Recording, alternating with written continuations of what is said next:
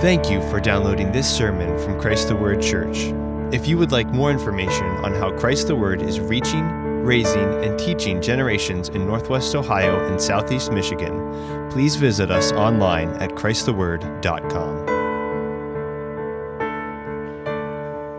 It is good to be with you this morning and to look together at the Word of God with you.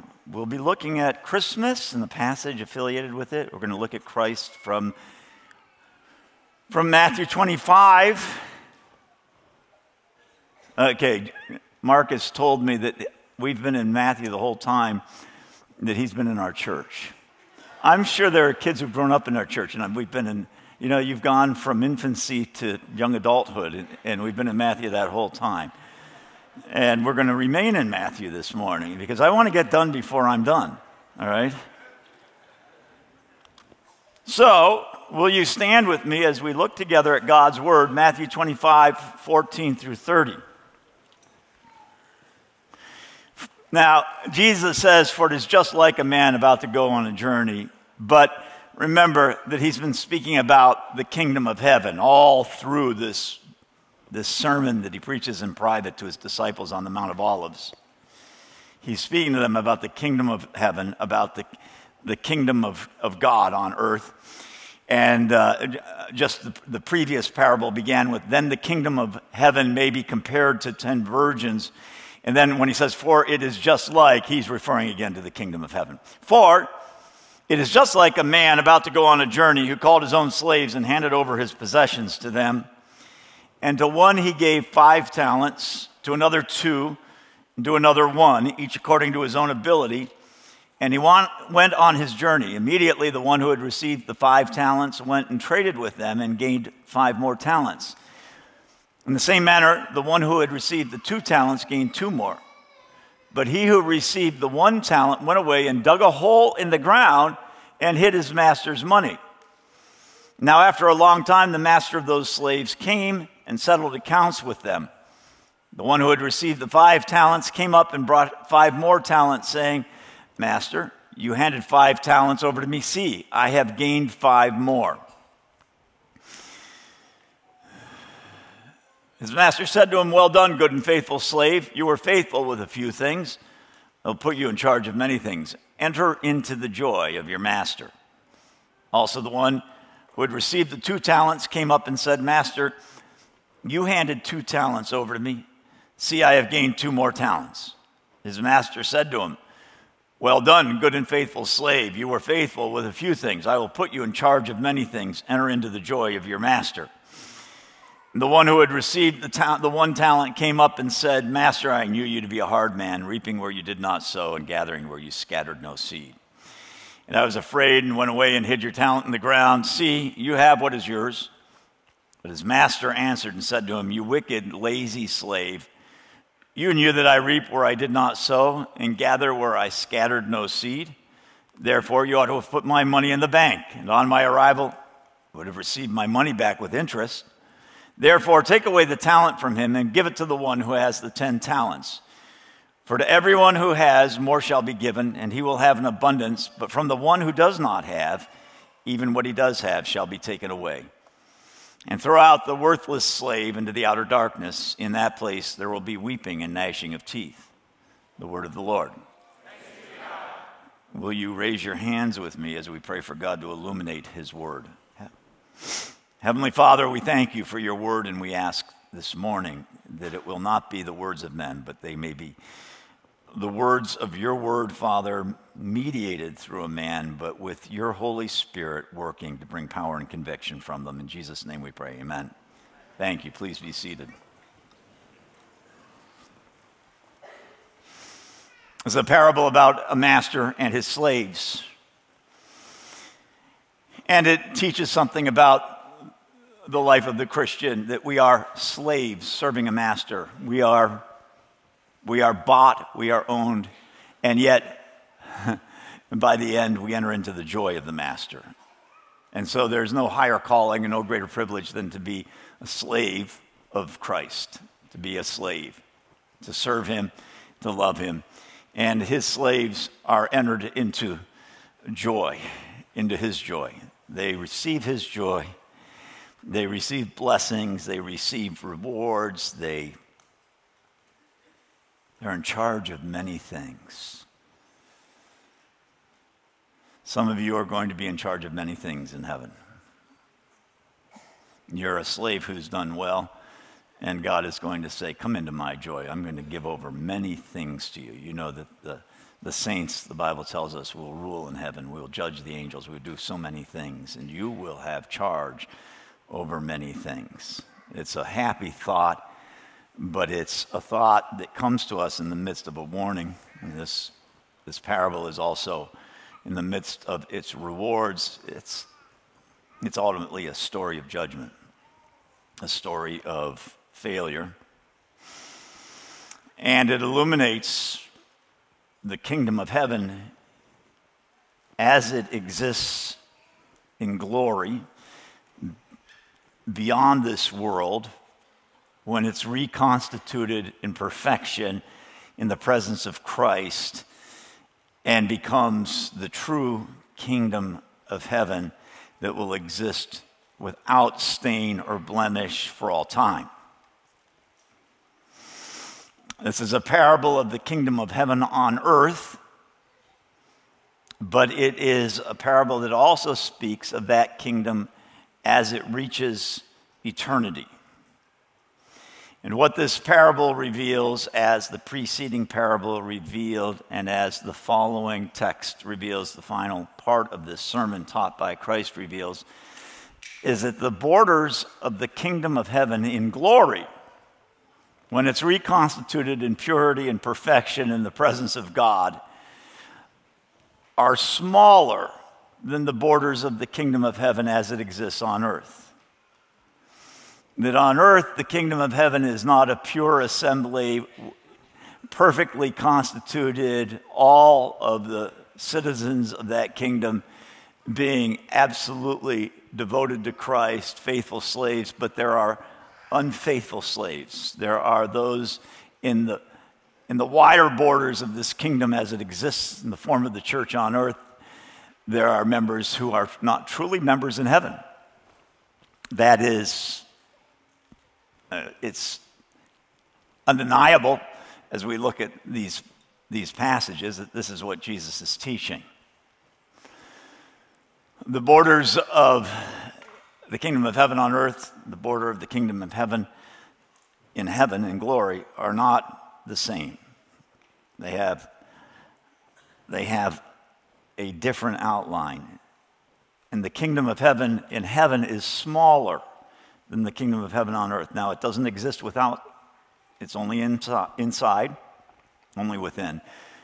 But it is a portion of the kingdom that's on earth that will be found to be true in heaven.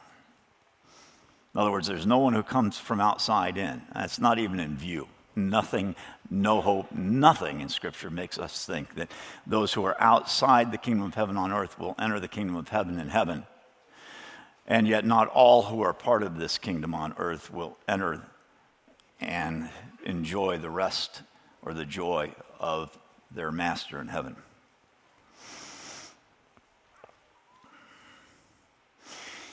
And many of us assume that these two kingdoms, the kingdom of heaven on earth, the kingdom of heaven on, in heaven, are the same.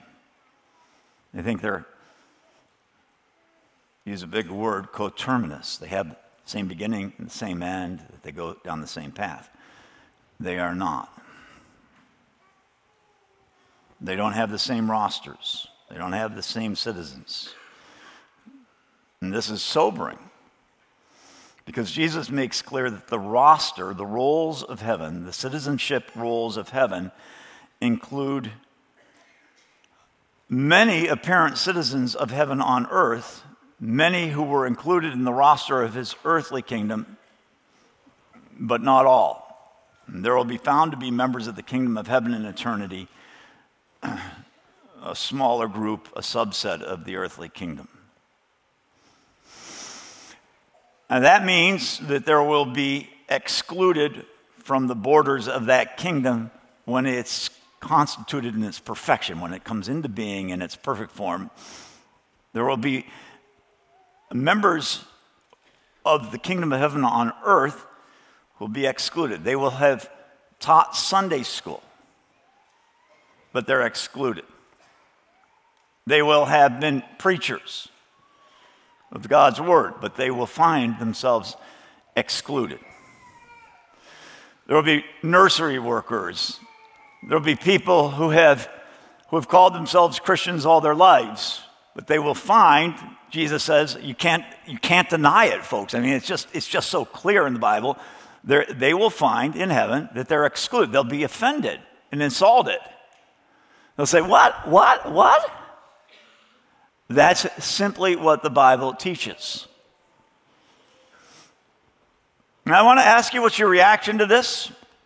The idea that you could have been in the church, working, teaching, serving, and yet rejected by Christ in heaven. What's your reaction? Do you hear this and go, ugh? Do you find yourself going, I don't like that? Is there a, a, hint somewhere in your head, even though you know it's not supposed to be stated or even thought, that, man, that's unfair? You know, the fact, the, the possibility, the fact that the possibility exists that I could be going, going, going, and at the end of the race, have Jesus say, ah, you failed. Does that strike you as something that is perhaps more an indictment of God than of you? I think many of us may feel that way. I know that in heaven, many will feel that way. They'll say, When did we not do these things for you? When? How did we fail you? And I'll say, I never knew you. And so, if it's true in heaven that the, in the actual fact of the thing, that, that there are going to be many who are going to say, This is not fair. My suspicion is that here on earth as we consider this possibility, this potential future for you and me, that we may look at it even in potential as a possibility rather than actualize it, rather than brought about and say, I don't like that, that's not good, that's not right. If we're willing to say it to Christ in heaven, we certainly are willing to think it here on earth. Unfair. Hold in mind your reaction to this. Hold in mind your reaction, because your reaction, as we're going to see in this passage, is your destiny. Hold on to that initial reaction as we make our way through this passage. Hold on to that thought.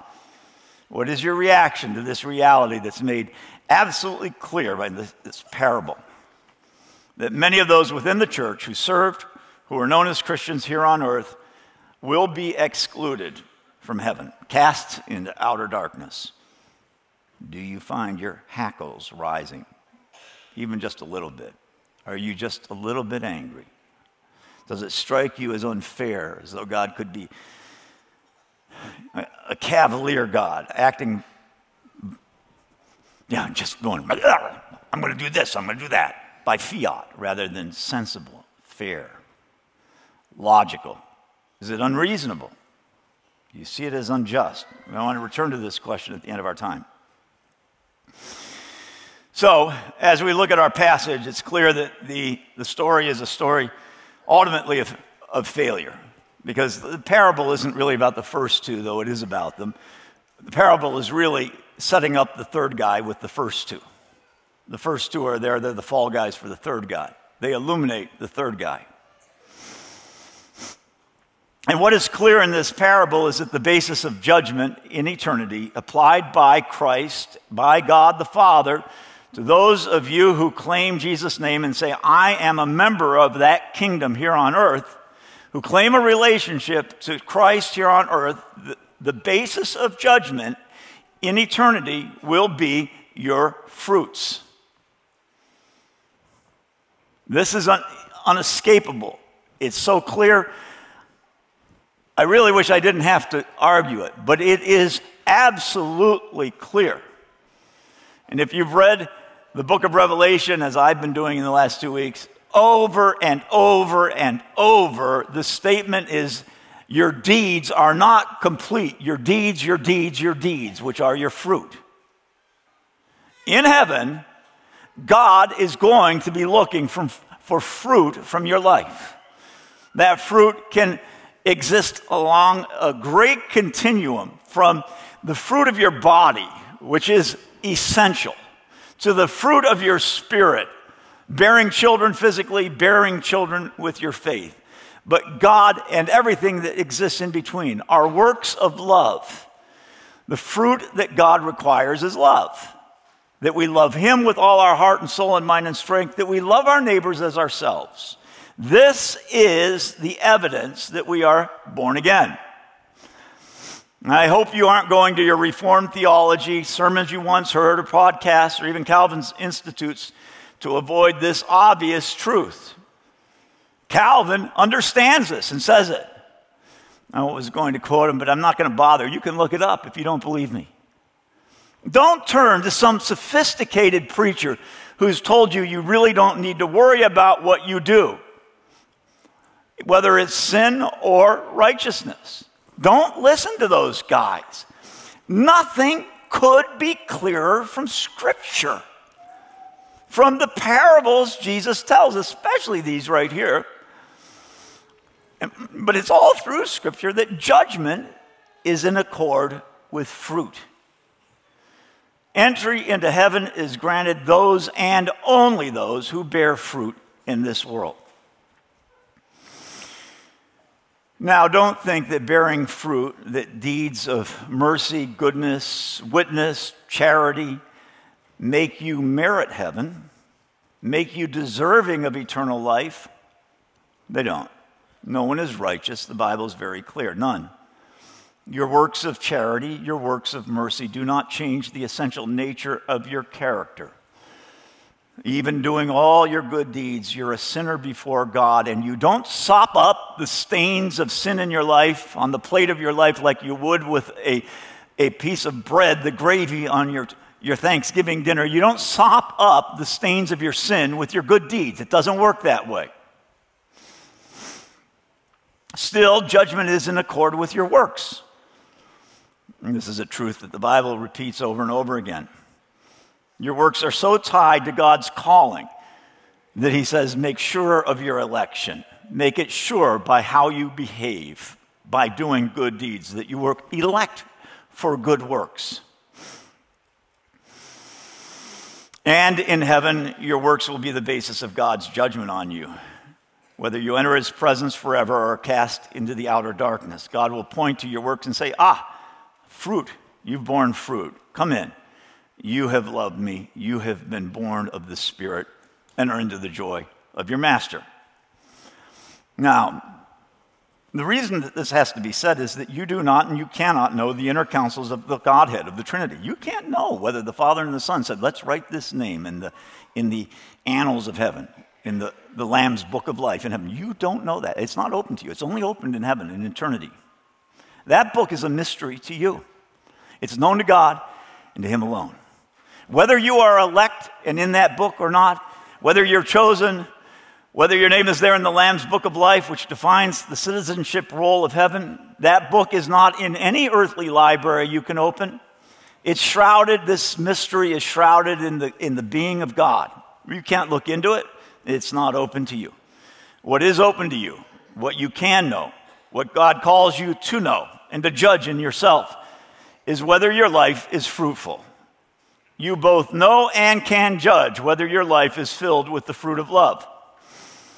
So, Jesus calls you here in our passage and throughout this sermon to bear fruit, to be filled with the works of love that bring him pleasure in eternity, and to serve on earth as proof of your heavenly citizenship, to serve with faithfulness and love in a way that makes clear that you're a citizenship of heaven, you're a citizen of heaven. Love expressed in action, love that bears fruit, is the proof of your election that you have been chosen by God. And in this lies the failure of the third slave. The third slave bears no fruit. Now,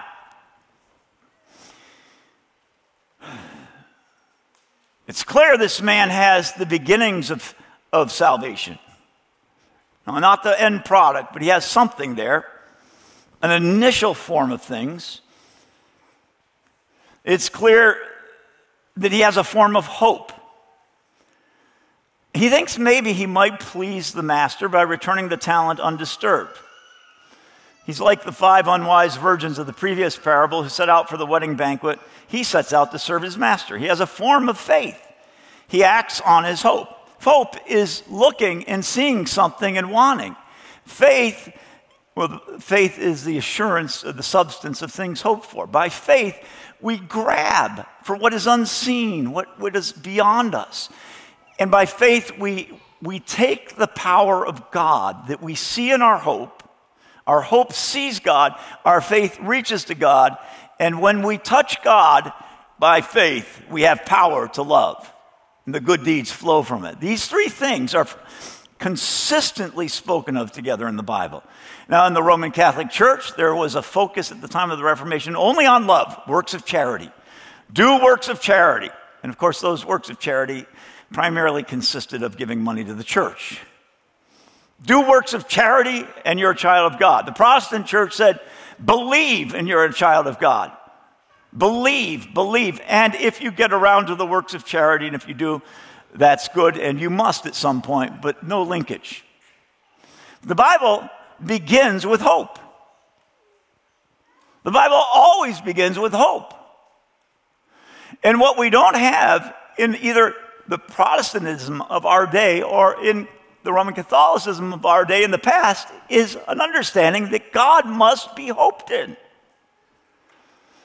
Hope is looking to something and expecting good. Hope is looking with anticipation. Hope is the longing of your heart. It is something welling up in you and saying, ah, ah, ah, there's something else here rather than what I'm currently experiencing. Hope. This, this, this third man, this third slave bears no fruit. In the realm of fruit, in the realm of loving actions that should flow from hope and faith, this man is barren. He adds nothing by his faith to what he has received. So obviously, he's fruitless. He doesn't have love. Okay? The fruit, remember, is, is love. It's the works of love. He doesn't have love, but we've got to recognize that if he doesn't have love, then he, then he really doesn't have faith either, because faith can't help but bring about great deeds of love. So this man has added nothing by faith to what he received. He received a treasure and he has wasted his initial faith because he hid the treasure in the ground rather than adding to it. Now he is just like in the a, a parabolic figure in the Old Testament, a guy who, whose life is a parable, and that's the, Onan, the son of Judah. Onan, the son of Judah, who would not love his dead brother and that man's widow, Tamar, by providing an heir, as his father told him to, and as the custom was at the time. The custom was that the younger brother would go in if a widow was left by an older brother and give her an heir who would carry on the name and the heritage of the older brother.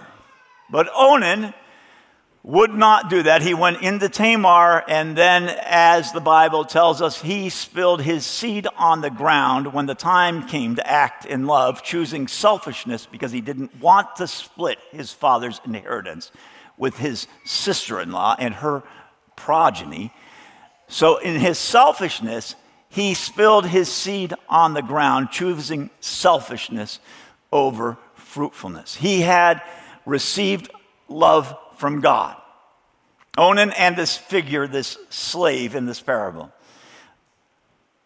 He has received treasure. He has had a, the rays of hope strike his head. He has been entrusted with glory and he does nothing with it. He has a form of faith, he has a form of obedience, but he has no love.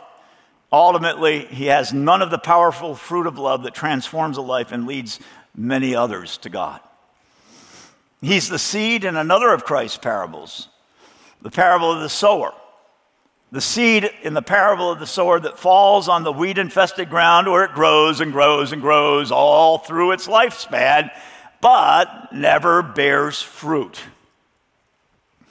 No great, glorious fruit from that life. It sits there, it grows, but it's barren. It's like the fig tree that Jesus curses on his way into Jerusalem, his final trip. He went to it for a fig, and finding it without a fruit, he said to it, Die, you unfaithful tree.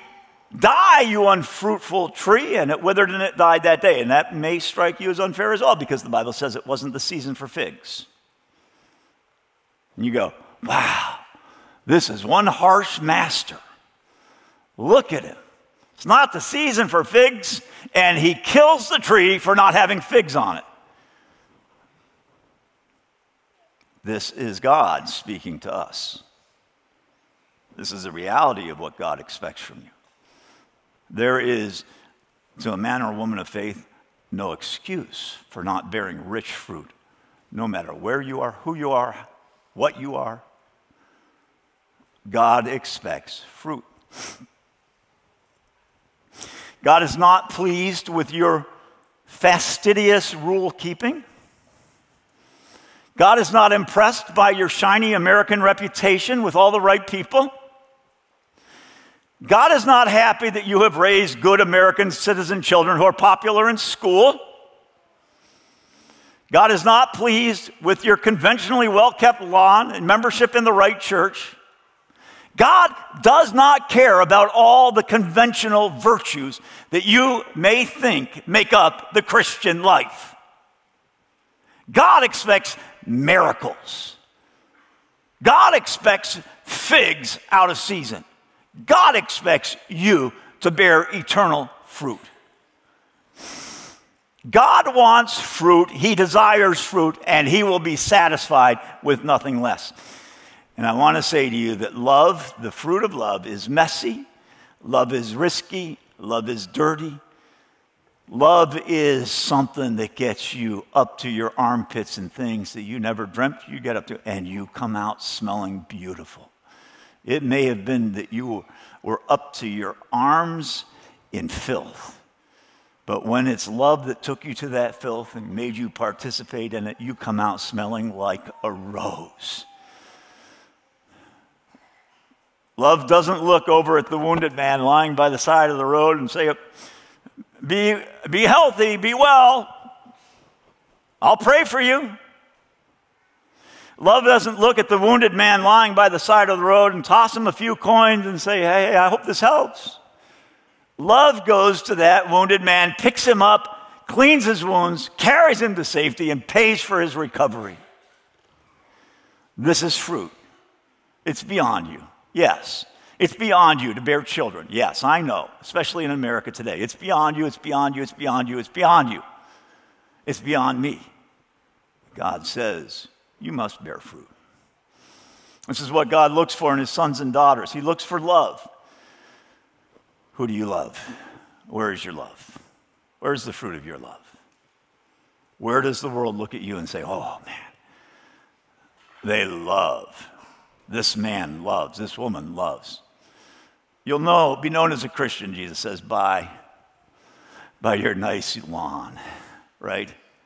By your clean children, by your prestigious universities that your children go into and the degrees they get in theology there, right? No, you know I'm joking. He says, You'll be known as mine by your love. Who do you love? Are you a man or a woman of love?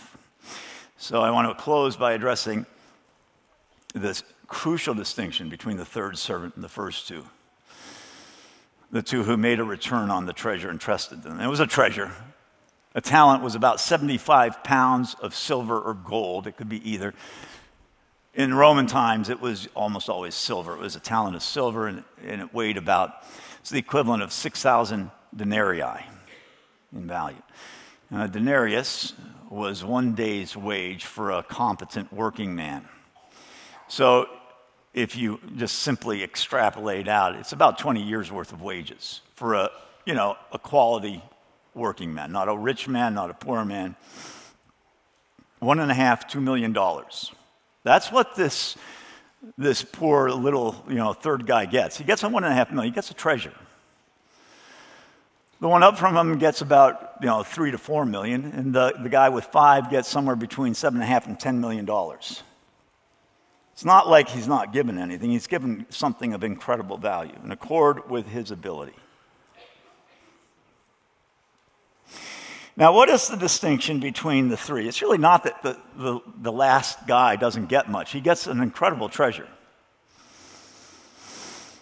Really, the, the crucial distinction between the third servant and the first two is fruit. That's all fruit. God gives the same reward to the second guy as he gives to the first guy. The guy who took two and made it four, come into my joy. You're going to be in charge of many things. First guy gets the same. Third guy could have gotten that if he'd taken his one and made it two, but he didn't. So there's a difference in fruit. But of course, there's something deeper that drives the unfruitfulness of the third servant. There's something going on that lies behind the lack of fruit in the third guy that's there in the previous two. And this passage makes clear a fundamental difference that may not initially have jumped out at you, but it should. That difference is found in the words spoken by the third servant to the master when it's his turn to come forward and to return what he had been given. And he gives him his one unimproved talent. He says, Here you go.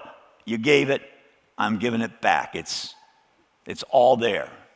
All right there. I didn't steal any of it. You understand? I mean, if you look at this spiritually, this guy's saying, I led a clean life. I didn't take your money. I mean, I, you know, I was in church every Sunday. I did the things you, you told me to do. And then, having seen the rewards of the others and seen how they've produced, he says, Okay, okay. And some of you are doing this right now. You're looking at the fruit of others and you're saying, Master, uh, I know you. I mean, these other guys, man, they don't know you. I know you to be a hard man.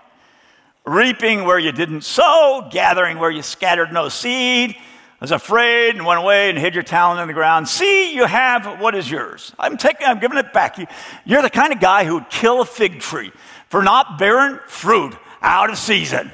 Ah, you're a hard man, master. And I, I took the wise course. I wasn't too holy. I wasn't too righteous. I just did my thing in accord with what you said, and here you have it back.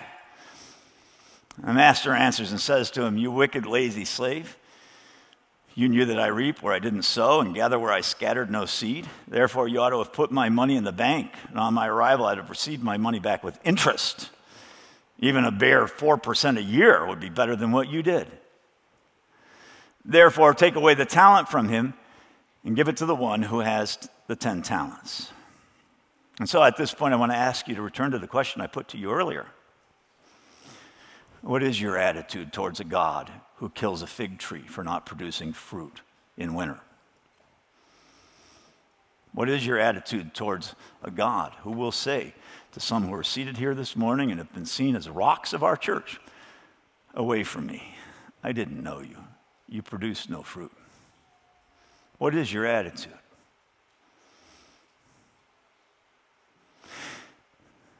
You see, as you back up the, the chain from love, the fruit, to faith, this man is a worrier. It's obvious in his words, right? He's anxious. He's like, Martha, who's worried about many things. And she thinks she has the right to be worried about many things. And she lets her worries dominate her life. And this is that kind of man. He's worried. Worried. I know what you're like, man. You think I'm going to take this money and do something with it? I know you're a hard master and you take what doesn't belong to you and you kill fig trees. Worried, anxious lets his life be ruled by his anxieties, his worries. But there's something still deeper about this man. You see the words of this third servant. He says, Master, I knew you to be a hard man, reaping where you did not sow, gathering where you scattered no seed. He says, You're unfair, master. We can't really trust you. Right? That's what he's saying. And this is the truth of unfruitfulness. The unfruitful person says it's too costly to obey God by having another child, by risking my job, by speaking of Jesus. I can't do these things.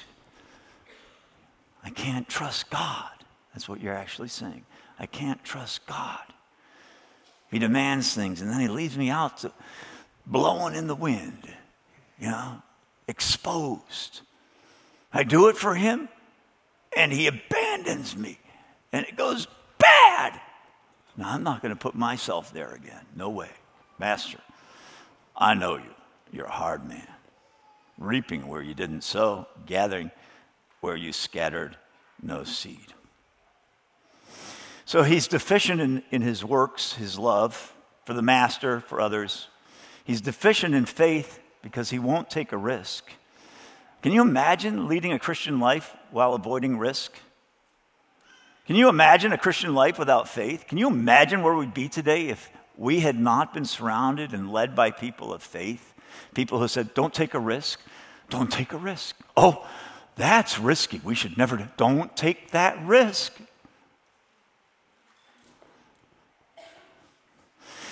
Deficient in love, deficient in faith, but primarily and originally this man lacks hope in God.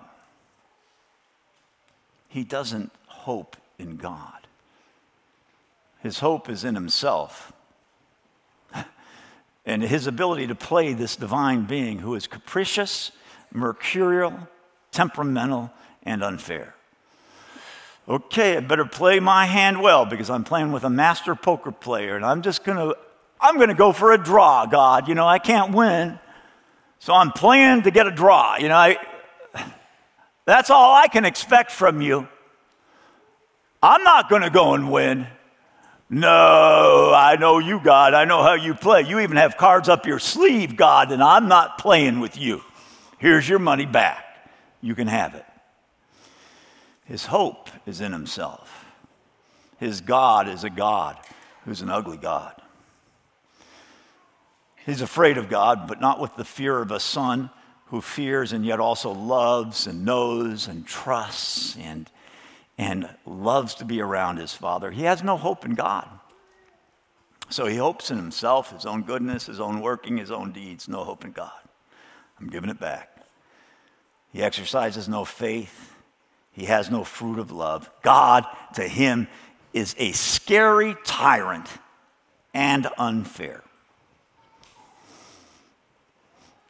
What is the very first thing that Scripture says? You must understand if you are to have faith in God and are to bear fruit for God and to end up in heaven. The very first thing. And without faith, Hebrews says, it is impossible to please Him. And then it speaks about where faith comes from. For he who draws near to God must believe that he is, and that he is a rewarder of those who seek him. And this third guy doesn't believe that God is going to bring a reward, does he? He has no hope in God. Fruitfulness is ultimately a reflection of where your hope is found. If it's found on earth, your fruits will be earthly. If your hope is in God, your fruits will be heavenly. Do you know God is good? Do you expect blessing from Him as a son or a daughter? If so, then you love Him, you know Him, you risk for Him, you have faith, and you bear fruit. The member of the church on earth who does not enter heaven, who proves not to be a son of God in heaven, does not see God this way. Instead, he sees a tyrant, a temperamental mountebank in heaven who must be played just right to make it through. No faith, no love, no hope. So, where is your fruit? And are you bound for heaven? Where is the fruit of repentance? What have you repented of in the last week to God? First thing John said to people is bear fruit in keeping with repentance. Repent. Where are you bearing fruit through your repentance? What have you repented of? What sins have you cast out of your life by the gift of repentance? Where is the fruit of your body? Your marriage, your sweat. Where is their fruit? Fruit of love, fruit that expresses your love, the fruit of your body. Where is the fruit of your witness? Who have you led to the Lord? I'm not saying you're responsible, but in whose life have you played a significant role in speaking of God such that they have been prodded towards heaven and have come into the kingdom of God? Have you ever done this with anyone? Where is the fruit of your messy love for others that gets your hands dirty, that immerses you in the muck, and yet leaves you so beautifully clean when you come out of it? Because you've been engaged in the work of love.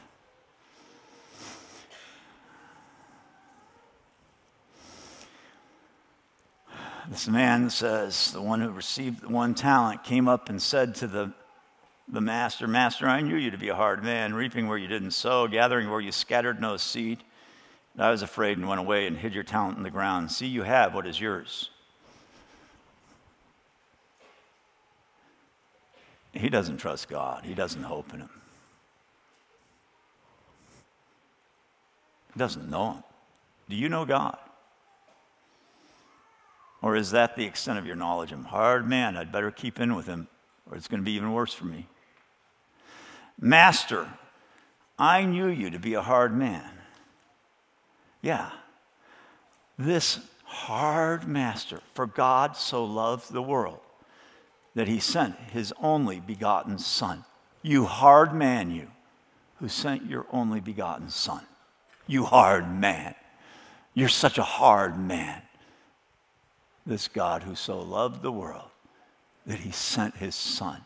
Master, I knew you to be a hard man, reaping where you did not sow.